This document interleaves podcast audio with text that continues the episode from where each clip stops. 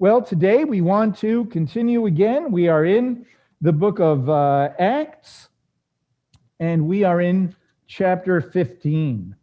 Chapter 15 of Acts. We're going to be camped out here for a little while. Uh, this is a very strategic chapter in the book of Acts, in the New Covenant, and in the history, in, and the 2,000 year history uh, of uh, the visible body of Messiah, you know, since Yeshua has come. How's that for a build up for a chapter of scripture? Right. Wow. Okay. And you know what's kind of interesting about it? It's right in the middle of the book of Acts. I mean, almost, if you count all the words in the entire book of Acts, it's almost exactly in the middle of, uh, of the book. There's other things that are uh, very uh, unique and interesting. This is the last time uh, in the book of Acts that we're going to hear from Peter. The last time uh, that we hear from uh, that we hear from uh, Peter. In this in this uh, chapter of Acts is also a major decision uh, that was made by James, the really the leader, really the leader of uh, the Messiah followers, and you know, in the first century, in the in the middle of the first century, uh, and it's a it's a major decision that it has affected the history of the ecclesia uh, to this very moment. okay. Uh, and so there's a lot to talk about. So what led up? What what are we talking about? What's going on in this chapter? Well, for a while now, really going back to chapter 10, there's been a, a, change, a slow change taking place, and that is an emphasis on people who are not Jewish coming to embrace Yeshua. And we read different narratives of it.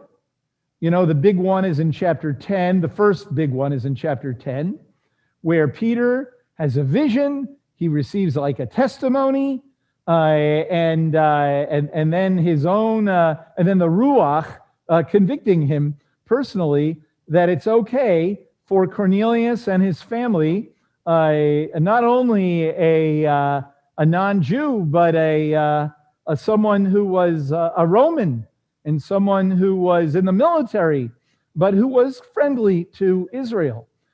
he and his family uh, embrace Yeshua.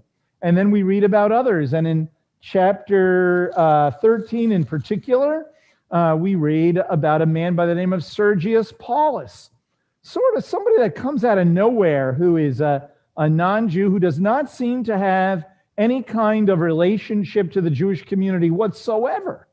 Uh, and he embraces uh, the Messiah. Uh, and that, in and of itself, is quite uh, quite radical. And we read that one of the helpers to uh, uh, Paul and Barnabas, his name was John Mark, he immediately returns to Jerusalem. And we surmise that it was, it was like too much for him. This idea that, that a Gentile can just embrace the Messiah of Israel without any kind of any kind of ceremony, without any kind of quote unquote conversion event or anything like that. How could this be? And then in chapter 14, we see on this journey of uh, Paul and Barnabas, we're seeing Jews and Greeks coming to believe and a lot of Gentiles believing. Uh, and, uh, and then they go back to Antioch, where they had started from. They return to Antioch from where they were sent out, uh, and they're rejoicing about all the, the uh, Gentiles coming to believe. And now this raises an issue. This raises an, an issue.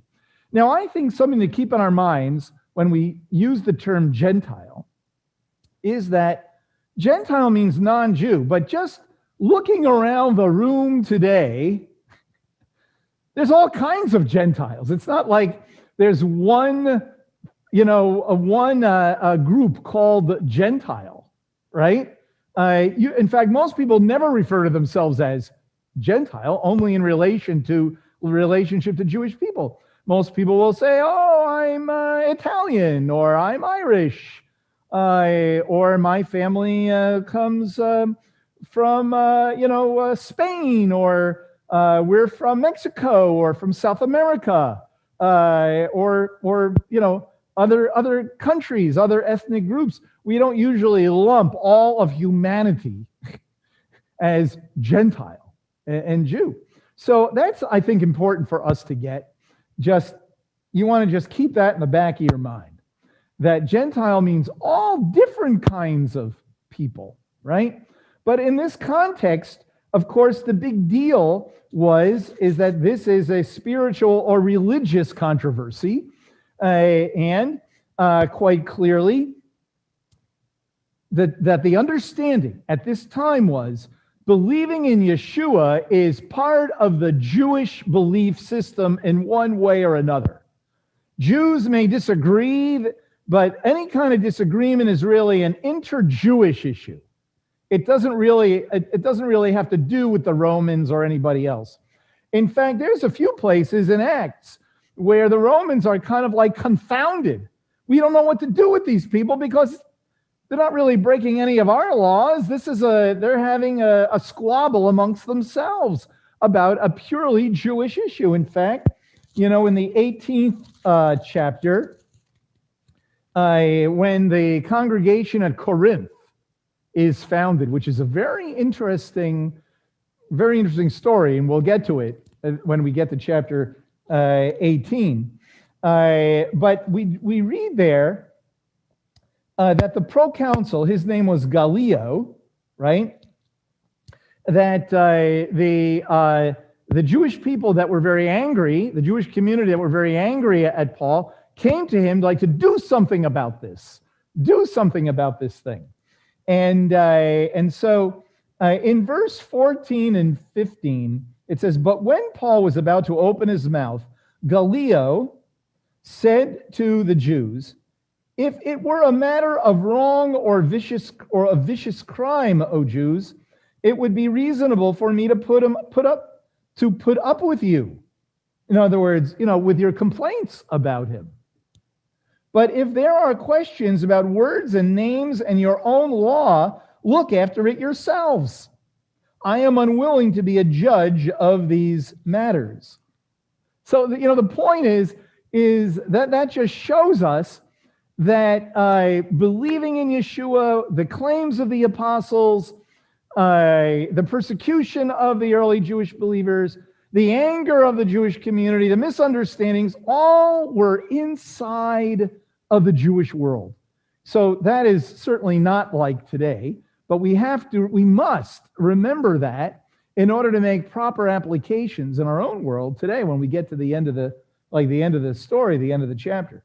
Okay, so now in chapter 15, uh, you have all these Jewish people coming to believe, uh, and this raises a controversy. And clearly, this was a controversy uh, that erupted. In chapter 15, it says, And some men came down from Judea and began teaching the brethren, Unless you are circumcised according to the custom of Moses, you cannot be saved.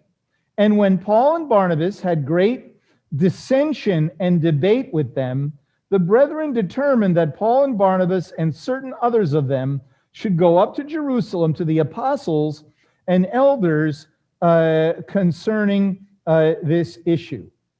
Therefore, being sent on their way by the ecclesia, the congregation, uh, there at, uh, at uh, Antioch, uh, they were passing through both Phoenicia and Samaria, describing in detail the conversion of the Gentiles. Isn't that an interesting phrase? It's fascinating. The, the conversion of the Gentiles. And were bringing great joy to all the brethren. And when they arrived at Jerusalem, they were received by the congregation, the ecclesia, and the apostles and the elders, and they reported all that God had done. But certain ones of the sect of the Pharisees who had believed stood up, saying, It is necessary to circumcise them and to direct them to observe the law of Moses. Okay. So, uh, one of the things that we learned right off the bat uh, that uh, if there was any kind of honeymoon period, it was over. Okay. Uh, and we should never get the idea that, oh, I wish we could be just like it was in the days of the book of Acts, because it was it was rough. Uh, there was a lot of disagreement. You know, unlike today, uh, the apostles, the leaders, they did not have like a long history of tradition. You know, this is the way we do it, and this is what we were taught when we went to seminary, or or when we uh, went to graduate school, or or when I trained to be a rabbi, or, or uh, when I trained to be a congregational leader. You know, this is what I learned from my elders. There was nobody before them, uh, and so uh, this was uh, all all very very new, right? And uh, I think it's important to understand that that their their um, take on it, these men from Judea and from the sect of the Pharisees that we read about there uh, in verse five, given the time in which they lived, this made sense. Okay, this made sense because that's how we've always done it.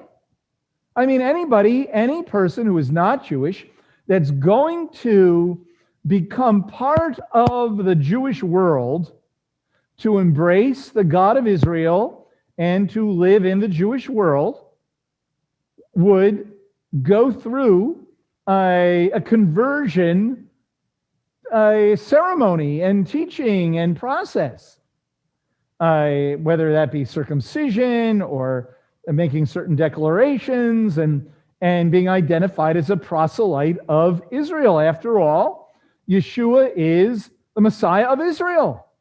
So why uh, why would this be any different? That's where they're coming from. Now, were they right? No, clearly they were not right. They needed uh, some additional uh, testimony and teaching, but you can appreciate where they're, they're coming from. They're not evil, I guess is what I'm trying to say. They're not evil people, you know but uh, they were people that were misinformed. They were misinformed, uh, and uh, their uh, we'll just to use a terminology we use today, their their understanding of Bible doctrine was off. Okay, uh, and uh, it created quite a controversy. Now, understand what they're saying. They're saying, unless you are circumcised according to the custom of Moses, you cannot be saved. You cannot be delivered. You cannot have a relationship with God. You, you cannot know Yeshua. I mean, that's a pretty heavy duty statement to make, uh, right? Uh, and uh, and then it's you know reiterated uh, there in um, in verse five. Now we know that Peter and Paul and Barnabas, we already know from what Luke has written, that Peter and Paul and Barnabas have been convinced that Gentiles do not have to become Jewish or engage in these Jewish practices in order to know the Lord. They have seen it with their very eyes, and God has uh, uh, convince them. Uh, but this was indeed a controversy. It says in verse 2 And when Paul and Barnabas had great dissension and debate with them, great controversy, you could only imagine, wouldn't you have loved to be a fly on that wall, right? Uh, this was no small disagreement, right? Uh, that they decided they better go to Jerusalem to get like the authoritative answer because this is really hugely important. So, you know, there's a particular principle that we that we learn here. And uh, that is is that they recognized authority. They recognized apostolic authority, they recognized authority. In that uh, Paul and Barnabas did not uh, respond by saying, "We're, you know, forget about them. We're just going to tell you how it is." They recognized authority and due process. That's important. Uh, they went to Jerusalem because they wanted to hear from James. James clearly was the leader of the believers. Uh, he, was, he was recognized as the, author, as the authoritative figure. And that becomes quite clear as this text goes on. He gives the bottom line and nobody argues with him. He hears testimony and he gives the final opinion on it, and everybody recognizes it and receives it. See? And uh, you know that even in our world, we have people, not terrible people, not evil people, but people that are misinformed, people that uh, hold to errant doctrinal positions. Once in a while, we'll, we'll come here and say, you know, uh, everybody's got to do this, or why are you doing this, or why are you allowing this, right? Uh, and uh, we basically go to the source, the apostolic authority as it's given to us in the text of the Brit Hadashah. And the buck stops there. Uh, and uh, if, uh, uh, you know, if, if people continue to disagree on that, we say, well, you, you know, you cannot teach that because here is our authority. Here is our authority. And not only that, but horizontally, uh, it is important that uh, that a human authority in the uh, community is recognized. Another thing that Paul and Barnabas didn't do is they didn't say, "Well, God told us," and and that's it. God told us, and that's it. They recognize that James is the one that has been called by God to be the authority uh, and uh, the apostolic authority. Uh, and we would say today that we don't have apostolic, the apostolic authority is with the apostles and the early uh, leaders of the congregation. That's why we have a written Brit Hadashah, a written new covenant, and God has raised up elders, uh, you know, and uh, congregational leaders and elders and spiritual authority. And so we do see this, you know, yielding to authority and due process. So that's that's a, a very important lesson, you know, that we do um, get get out of this. Okay, all right. Uh, now another thing that we learn here along the way uh, is in verse three when it says, "Therefore, sent on their way." Uh, by the ecclesia, the church, the community, that they were passing through both Phoenicia and Samaria, describing in detail the conversion of the Gentiles, and we're bringing great joy uh, to the brethren. So, one thing's pretty clear is that they were happy that the Gentiles believing was like a really good thing. They are rejoicing.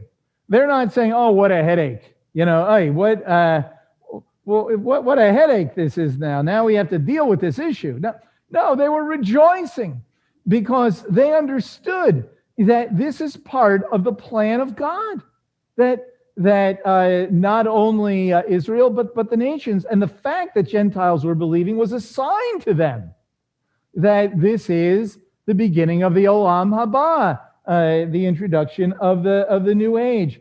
Now, the word conversion there, that's kind of an interesting word, right? Uh, it, I think it's the only place where this word is used as a noun. Usually it's translated like return, return or turn back. Now, in Greek, there's another word for repent, actually. It's a different word for repent. But this, this word means, emphasizes more of changing your way of thinking, changing your orientation, you know? Uh, and so what he's saying here is uh, describing in detail this, uh, this change in these non Jews embracing the God of Israel embracing Yeshua. Uh, and uh, now that, that's terminology that, that we would never use today. When was the last time you ever heard any anybody say, uh, "Oh, isn't it great to see a room full of converted Gentiles"? You know. Uh, uh, but now we don't see this too much anymore. You still hear it in some places, but when I was a, a brand new believer in Yeshua, it was common terminology to refer to Jewish people who believed in Yeshua as converted Jews. Converted Jews, right? Some of you that can date yourself in the Hebrew Christian mission early messianic movement, we're talking 1960s and 1970s, that using the term converted Jews was normal or or trying to update it ready completed Jews right? That's an, that was another uh, real completed Jews. Uh, but you never heard converted Gentiles completed Gentiles? It was like well of course of course, people who are not Jewish are going to believe in Yeshua. But the most unbelievable thing of all is that a Jewish person would come to believe in Jesus Christ, the Savior of the world, right? Uh, not realizing or thinking, wait, wait, wait, wait a minute.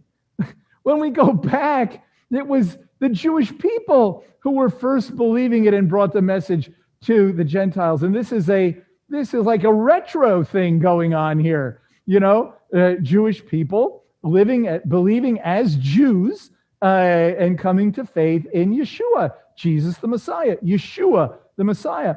Uh, and you know, it, it is the rebirth of this messianic movement is where they have the rebirth of our nomenclature and the importance of it and Yeshua, Messiah, ecclesia, congregation, those are not just uh, like bells and whistles and cute into, eh, cute things. You know what I mean? Uh, or uh, even some who might be here today might be saying, "Oh, you know, they have this thing at Beth Messiah. They have this. They're hung up on on this Yeshua thing, right?" Uh, but the fact is, is that we're not hung up on it, right? it's not a. It's not. We're not hung up. It's who He is, and uh, you know, words uh, uh, are symbols of a reality. Uh, and so it is certainly very, very important to understand to understand that, especially uh, especially here. And so uh, they were rejoicing in this brand new thing that was happening of Gentiles coming to believe in uh, the Messiah, whether they were Phoenician, Samaritan, whether they might be Syrian, uh, they might be Roman, uh, whoever they were, you see, or they could be um, Arabian or Arab, right? Uh, or uh, from lots of different places. Uh, Corinth, right? Uh, and just all the different cities and towns that we read about in the book of Acts from lots of different places and lots of different cultures coming to uh, embrace the uh, embrace the Messiah. Okay.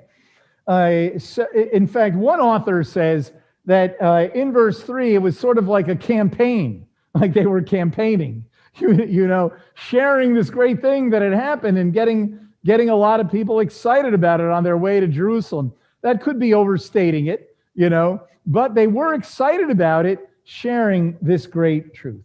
Okay, so now they arrive at Jerusalem and they're received, uh, you know, by all the leaders, by, by the congregation and the leaders at Jerusalem, and they reported everything that, that uh, had happened. Now, it is interesting that in verse 5, you read the phrase, the sect of the Pharisees. One of the things it tells us is that Pharisees were believing in Yeshua.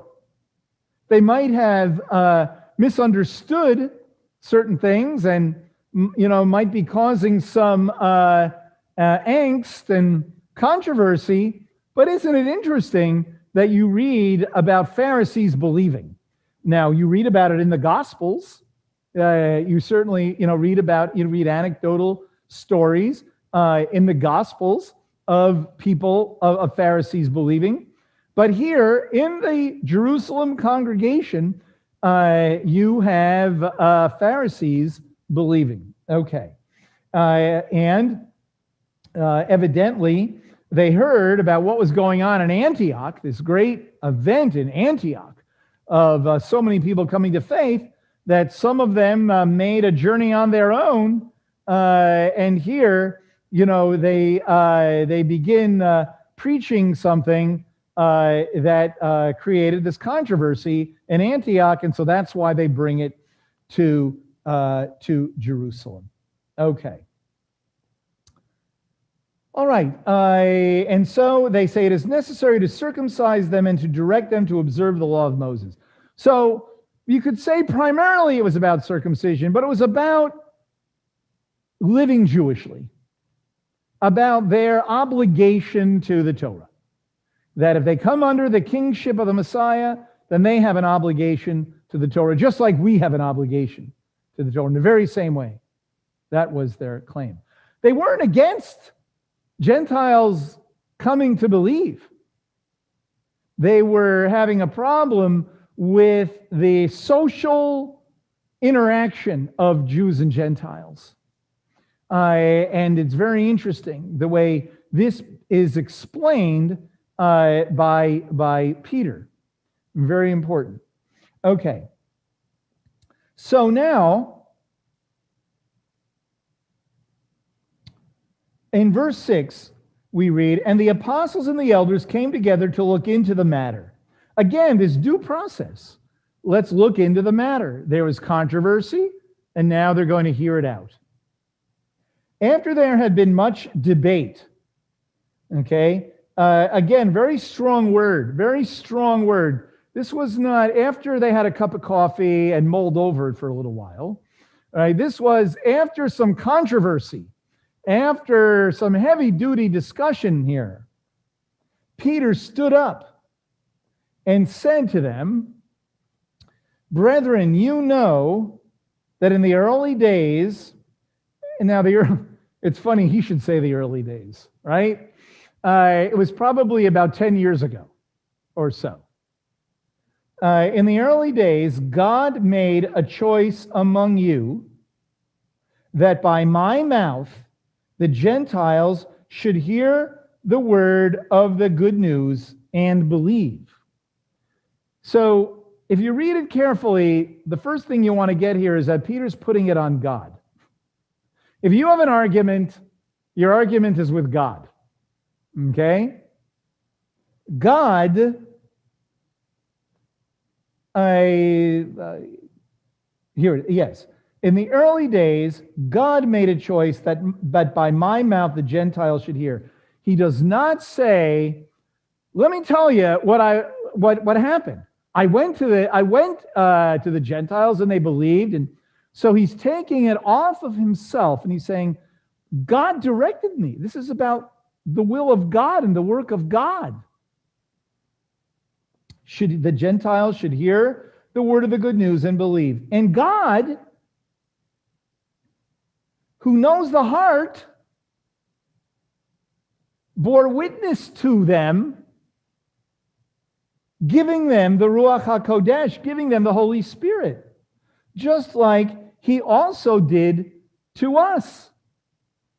God sent me. God put the words in my mouth. God saw their heart. God gave them the Holy Spirit, just like God did to us. Okay? Uh, and he says, and he made no distinction between us and them, cleansing their hearts by faith. So Peter is saying first that this is the work of God. Okay, first let's get that straight.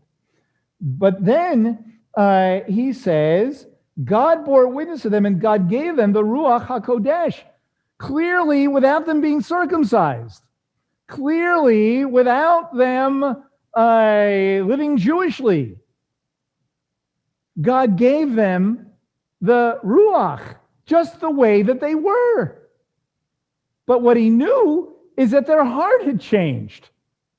What he knew, it, who God who sees the heart, you know, I, uh, gave them uh, the ruach, uh, uh, and he cleansed them, cleansed their heart. It kind of uses a little terminology that might echo Ezekiel chapter 36 a little bit, where I, you know, we read about you know, God uh, giving us a new heart, and, and you know, and we read about cleansing of the heart, and you have to wonder. Also, it doesn't say in the text, but you do have to wonder did Peter have anything in his mind about what it says in Deuteronomy chapter 30 about a circumcised heart? You know, because Paul will write later on that upon us the end of the ages have come. You know, what, what uh, God promised earlier on in Deuteronomy. And clearly, we read in a lot of Bible verses in the Tanakh that Gentiles would come to believe. You read about it in a lot of places. Uh, and we'll talk more about that when we get to James' response. Uh, we'll talk more about that. But uh, perhaps this was in Peter's mind when he talks about the cleansing of the heart. Again, you read it in Ezekiel 36, beginning in verse 20, really verse 24, uh, and uh, you read it in a number of places. And the whole idea of Gentiles coming to believe, you read in a lot of places, and we'll talk more about them in, a while. Okay. Uh, and then he goes on to say, Now therefore, why do you put God to the test? See, this is what Peter is doing. Why are you putting God to the test? This is not about, uh, this is not a horizontal argument. This is a vertical argument. Why are you putting God to the test? Why are you testing what God is doing? Why are you questioning what God is doing? By placing upon the neck of the disciples, and he's talking about the Gentiles here, a yoke which neither our fathers nor we have been able to bear. Now, this is kind of an interesting statement. Yeah, and we'll finish actually with this part here. I, I, most people look at this as like a negative thing. Like, why is it, you know, we can't, this law is like a millstone around our neck. Uh, why would we want the Gentiles to have to live with it too? That is oftentimes how this is understood. But that is, may I suggest, that is not what Peter is saying at all.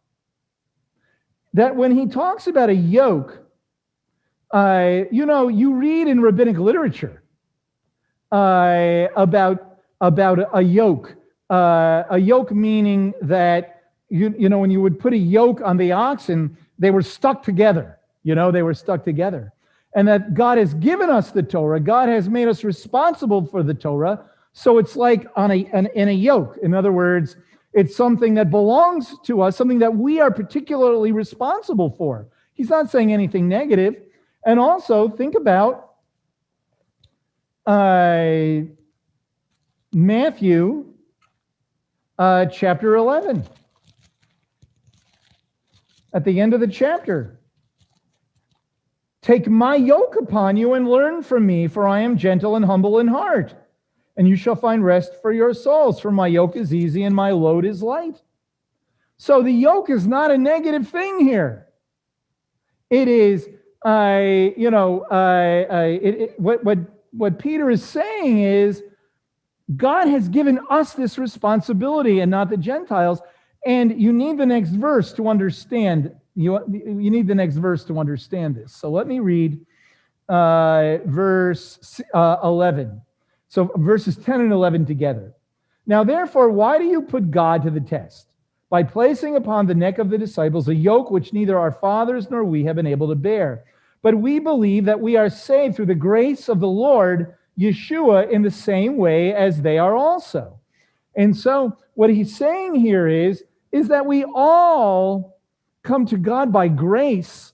And the fact is, God has given us this Torah to live by and the fact is, is that just like we read all over the place in the Bible, uh, you know, we've come short of the glory of God, uh, that, that we sin, uh, that uh, we are imperfect, and that we need God's chesed, uh, we need his loving kindness, and we need his forgiveness.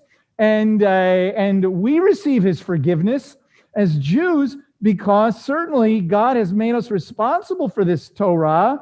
Uh, but boy, we need his grace, the grace that God gives us in Yeshua. But he has not given this yoke to the nations. This yoke belongs to Israel. What comes upon all peoples is Yeshua's yoke. right? like that we read about in Matthew chapter 11. His yoke, the, the responsibility that we have to him, that we have to the king. And we come to him as Jews and we come to him as non Jews. Uh, and God has called Israel uh, to have this badge of identity of, uh, of uh, Torah, uh, uh, especially the rituals, the rituals of Torah. but to the nations, he has not given that. And that is what is new about the new covenant, or part of what is new about the new covenant, that he has poured out the Ruach, and it is the sign of the Ruach HaKodesh that we all have as Jews and Gentiles, but God has given Israel a particular responsibility, a particular responsibility. But this is not about this chapter and this whole section is not about Jewish believers, it's about Gentile believers. And clearly, I, uh, Peter is saying that he has not given this responsibility or this relationship, this, this, this Torah relationship to the nations as a responsibility when it comes to circumcision, when it comes to the badges of identity. He's not talking about here a general Torah way of life. Clearly, that is what all Messiah followers uh, live by. But but this chapter is about is about living Jewishly, is about taking on a Jewish identity and things of that uh, and things of that nature. That's what these Pharisees who were believers were complaining about. Okay, uh, had to do with these uh, with the uh, items of Torah that have to do with Jewish identity, with ethnic Jewish identity. All right. Okay. Uh, and, uh, and so then he says, I, uh, but we believe that we are saved through the grace of the Lord Yeshua in the same way as they are also. Uh, right? We may have different responsibilities before God in that sense, just like, you know, uh, there are male responsibilities, there are female responsibilities, there are children's responsibilities, there are adult responsibilities, right? Uh, there's lots of different responsibilities depending on where you are in life uh, before God. And on one, in one sense, there is uh, Jewish responsibilities and responsibilities of those from the from the nations, right? And this all has to do with it, with is the Jewish responsibilities. All right. Then it says, uh, and all the multitude kept silent and they were listening to Barnabas and Paul as they were relating what signs and wonders God had done through them uh, among the Gentiles. Okay? Again, Luke makes this point so clearly what God was doing among the Gentiles. And now James is going to speak. And uh, they're all going to, it's like now with bated breath, they're going to hear James. Now, remember that we're reading what, what took me a couple of minutes to read is a tiny, tiny, tiny, tiny little soundbite of probably hours of discussion. okay? So that's, you know, that's important to understand. But what is our takeaway? What is our takeaway from this? Isn't it amazing? You know, we have to appreciate those early days uh, of the Messiah followers, that it was a radical thing that non Jews were coming to believe. Uh, and it was a radical thing uh, that they could come into the ecclesia, the community, as they were. Now, uh, in closing, one of the things that we learn here is, is that if God, one of the arguments, in a way, what Peter is saying is, if God received them the way they are, then we need to receive them the way they are. You know, uh, as human beings who repent and, and turn to the Lord and receive the grace of God. It doesn't matter. And, and, and so we need to be aware of that and recognize that Gentile speaks of all any ethnic group of people. And so, therefore, we need to be careful uh, that if people, uh, you know, uh, uh come into uh, the uh, the congregation from a, a, a, different culture, that we don't that we don't shun them because they're either not Jewish or you know they come from a, a different ethnic world, but and this is a big but, we will see next week and or the week after uh, that there are some caveats in the way you handle yourself in a community. Even though you're welcome and God brings you in, there are some caveats in the way uh, that you socially handle yourselves in this. But the main point so far here is, is that these people can be saved Remember, that was the argument. They cannot be saved without it. They cannot have deliverance from God without it. And the answer is yes, they can. But then James is going to go a step further in his response and deal with the social relationship that was being challenged as well. But for us, we need to really uh, be thankful, you know, uh, for the fact uh, that we are indeed one in Messiah.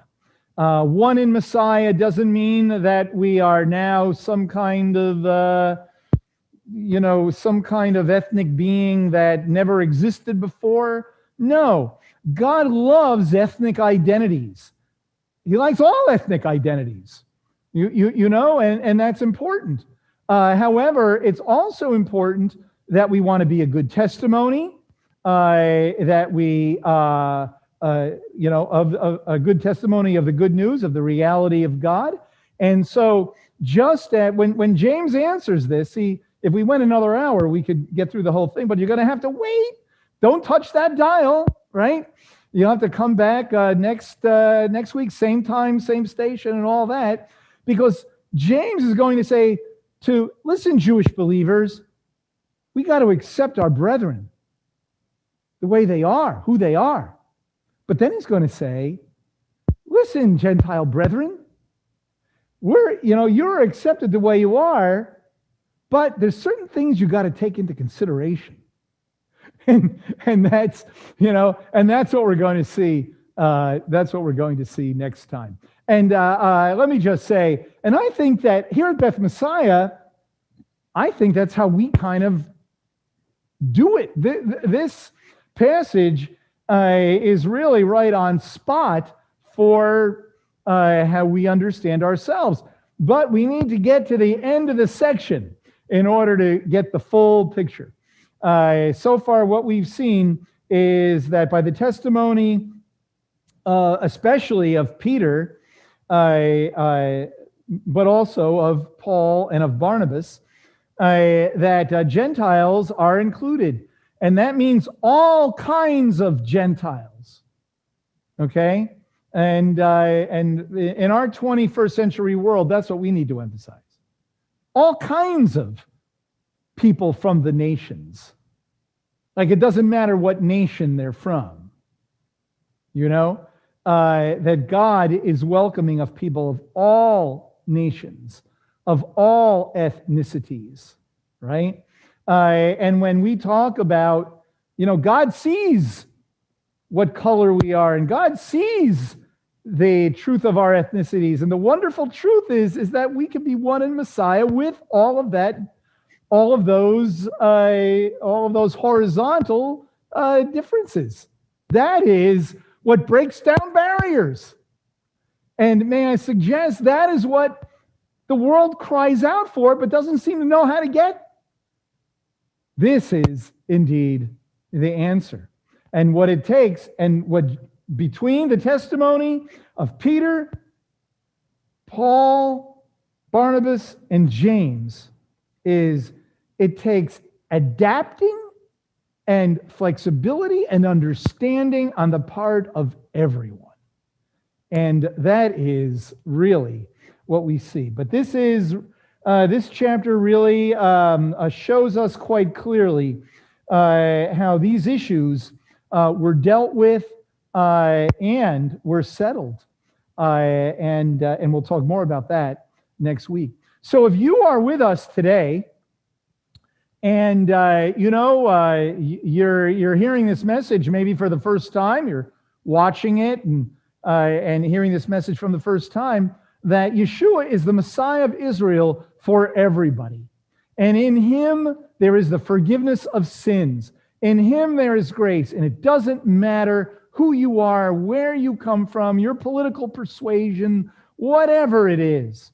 We all need to embrace Yeshua and take his yoke upon ourselves and receive the, the grace, the forgiveness of our sins uh, from him.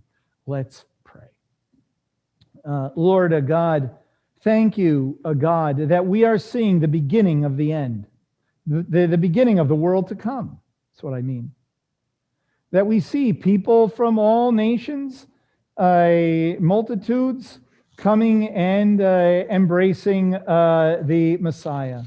And uh, just as uh, we read earlier uh, today Uh, in the uh, uh, New Covenant portion, as Lenny read, it says, Worthy art thou to take the book and to break its seals, for you were slain and didst purchase for God with your blood men from every tribe and tongue and people and nation.